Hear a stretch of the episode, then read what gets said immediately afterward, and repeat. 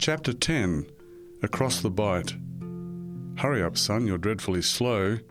The stewardess responsible for the children on the SS Victoria patted Stanford on the back as she spoke to him.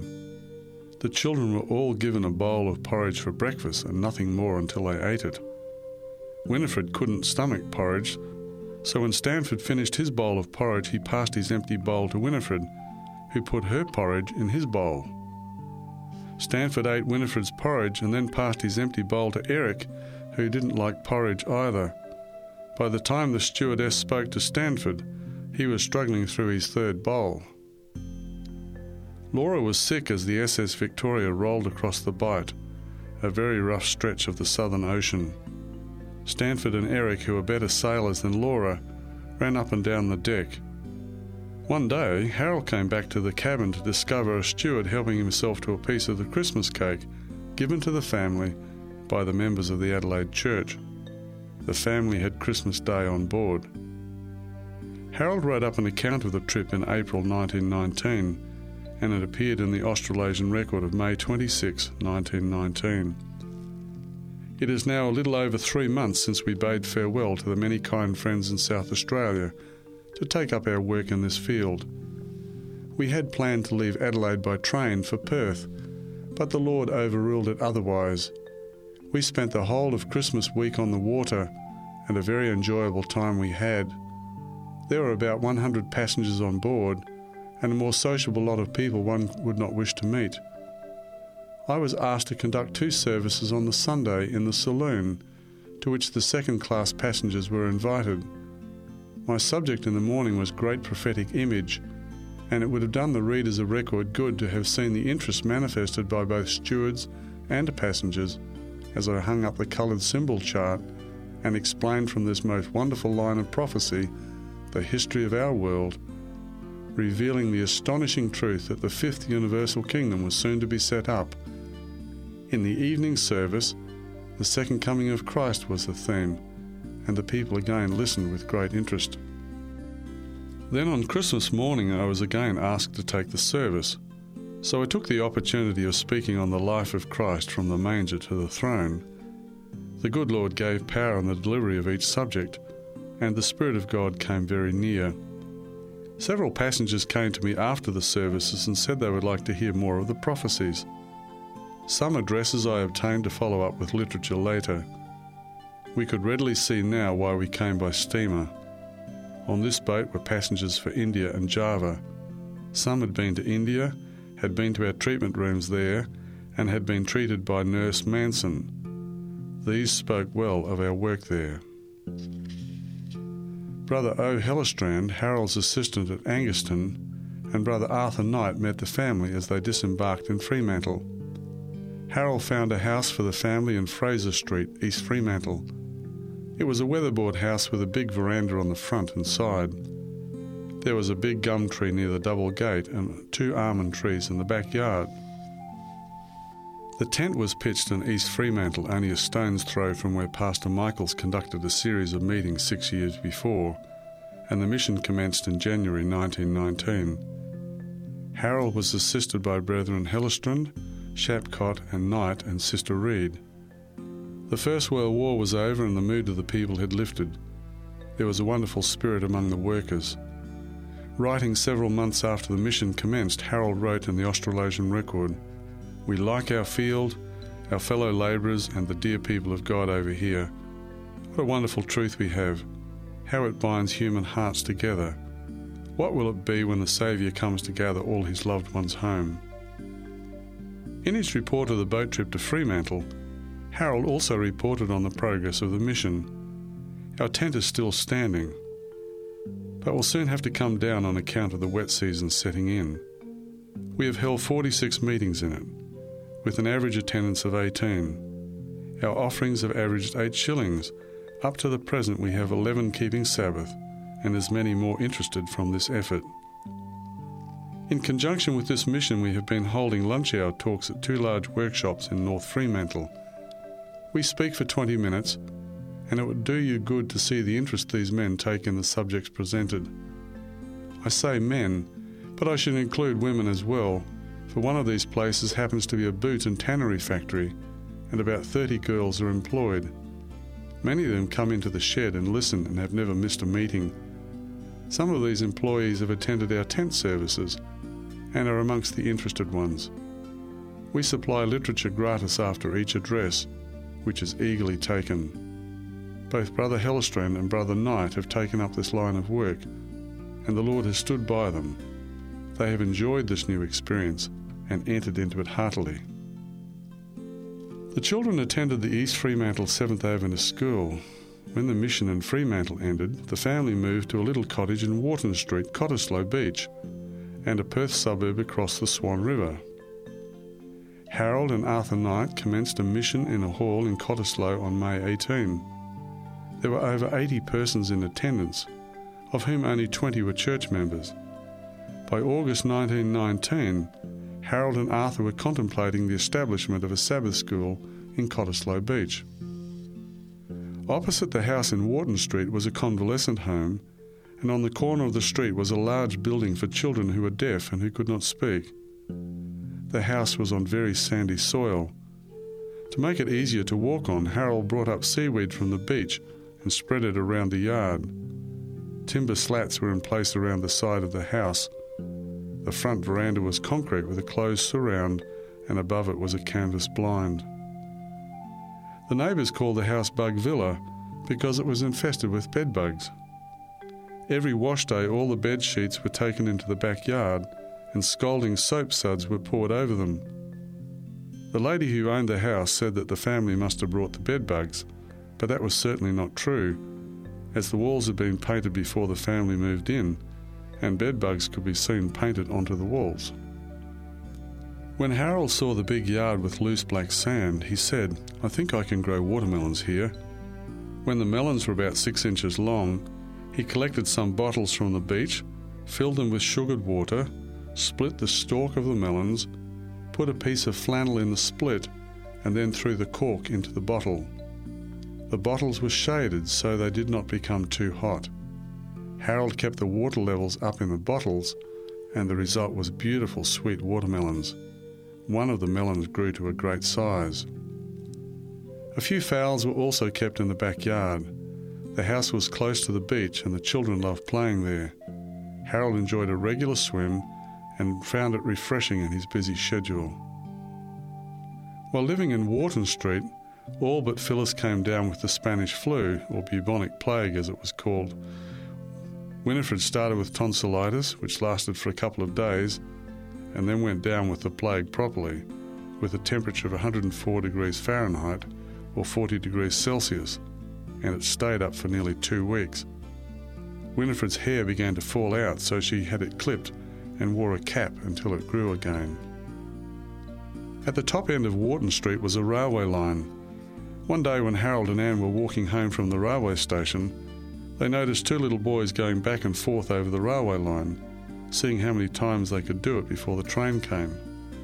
To their horror, Harold and Anne discovered that the two little boys were Stanford and Eric. On May 19, 1921, Anne gave birth to Cecil Raymond Knightley, the third son and sixth child in the family. Raymond was the first of Anne's children to be born in hospital. Previously, the children were born at home. While a baby, Raymond began to lose weight, and a neighbour suggested to Anne that she try giving him goat's milk instead of cow's milk. Anne followed the suggestion, and soon Raymond was thriving again. One day, Stanford and Eric were taking Raymond for a walk in the pram. The street sloped down to the beach.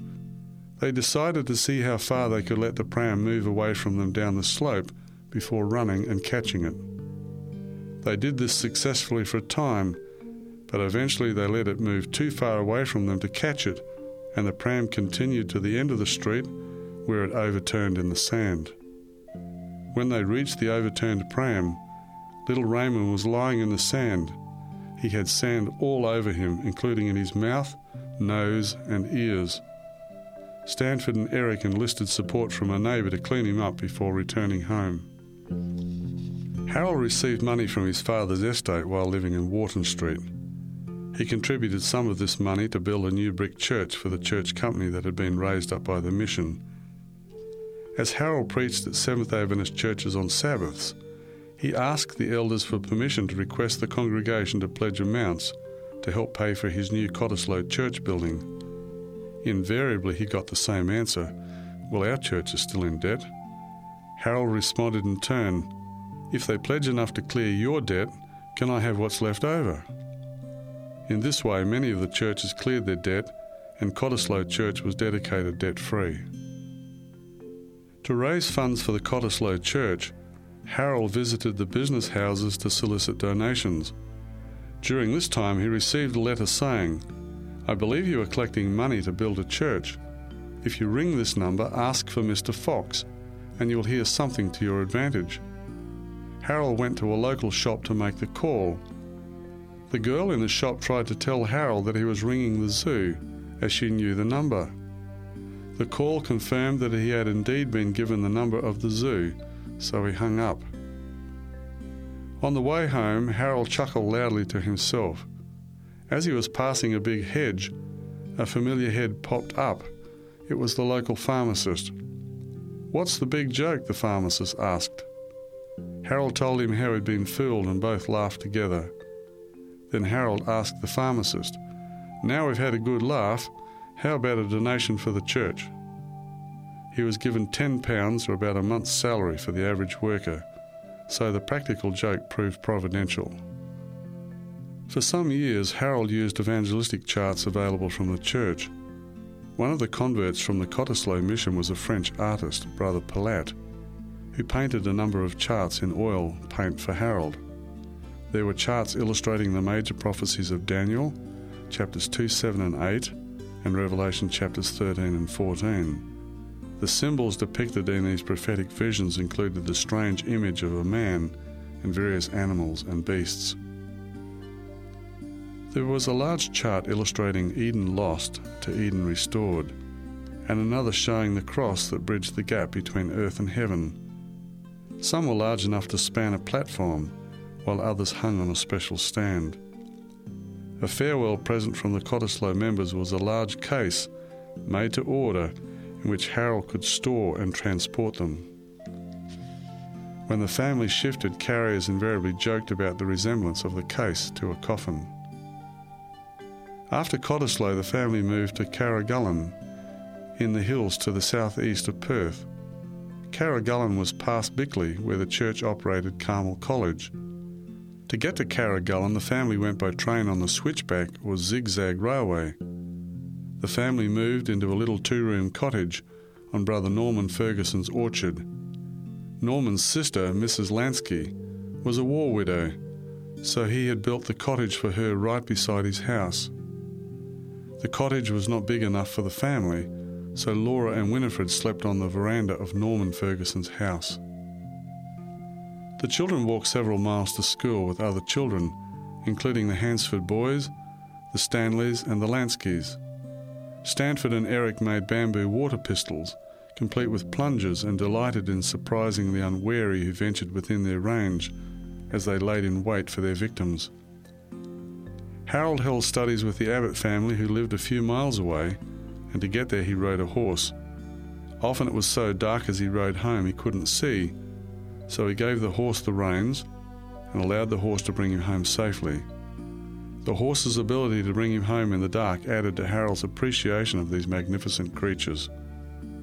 Harold attended the Western Australian camp meeting, which was held at Forest Park, Mount Lawley, a Perth suburb, between March 9 and 19 in 1922. The park was lent by Perth City Council for the occasion, although the council was aware that there would be opposition to granting the use of the park for this purpose. 130 tents were pitched just a few minutes' drive by car from the city. When the tents were pitched, the Sunday Times printed an article of protest. A few days after this protest appeared, the conference received a letter from a prominent resident of the district in which he declared that the community was honoured by the presence of the camp meeting and repudiated the sentiments expressed in the article. He expressed his appreciation for the personal benefit he and his family had received from attending the meetings enclosing half a guinea as a donation toward foreign missions. A guinea was one pound and one shilling. Half a guinea was ten shillings and sixpence. It was quite a sum when a worker might earn a guinea in a week. The conference workers were greatly encouraged by this, and the encouragement was strengthened when later in the meetings other correspondence was received from nearby residents expressing similar sentiments. Good interest was manifested by the public in the presentations from the platform. On the last night of the meetings, Harold spoke on the subject Why I Am a Seventh day Adventist.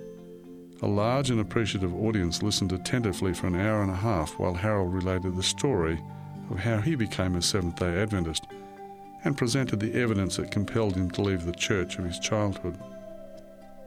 Although softly spoken in conversation, Harold's voice rang through the tent as he delivered his topic. The interest generated by the Mount Lawley camp meeting led to a request for Harold to conduct a follow up tent mission at Mount Lawley. So the family moved from Karragullen to West Leederville, a nearby suburb to Mount Lawley.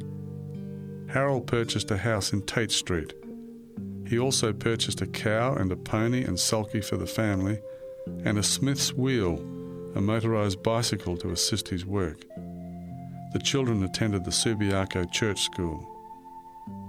Harold put his usual energy into the tent mission in Mount Lawley, and soon a number of people stepped out to embrace the Seventh Adventist faith. When the conference president, Pastor H.E. Piper, addressed the audience at the mission in July, he was met by what he described as a splendid audience. At the same time, Pastor Robinson was experiencing similar results in Albany.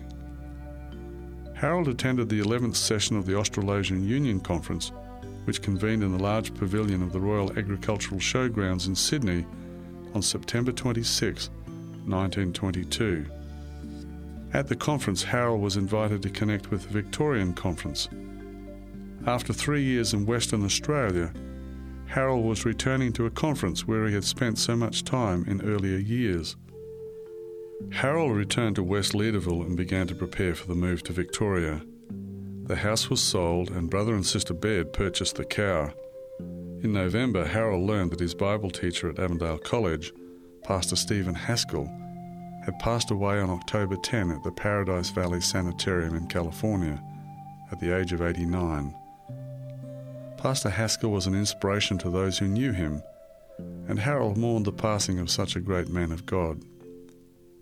In December, the family said goodbye to church members, friends and associates, and boarded the SS Katoomba in Fremantle, travelling over Christmas across the Great Australian Bight, and arriving in Melbourne in time for the erection of tents for the Victorian camp meeting that was to be held in Balwyn, Melbourne, in January of the new year.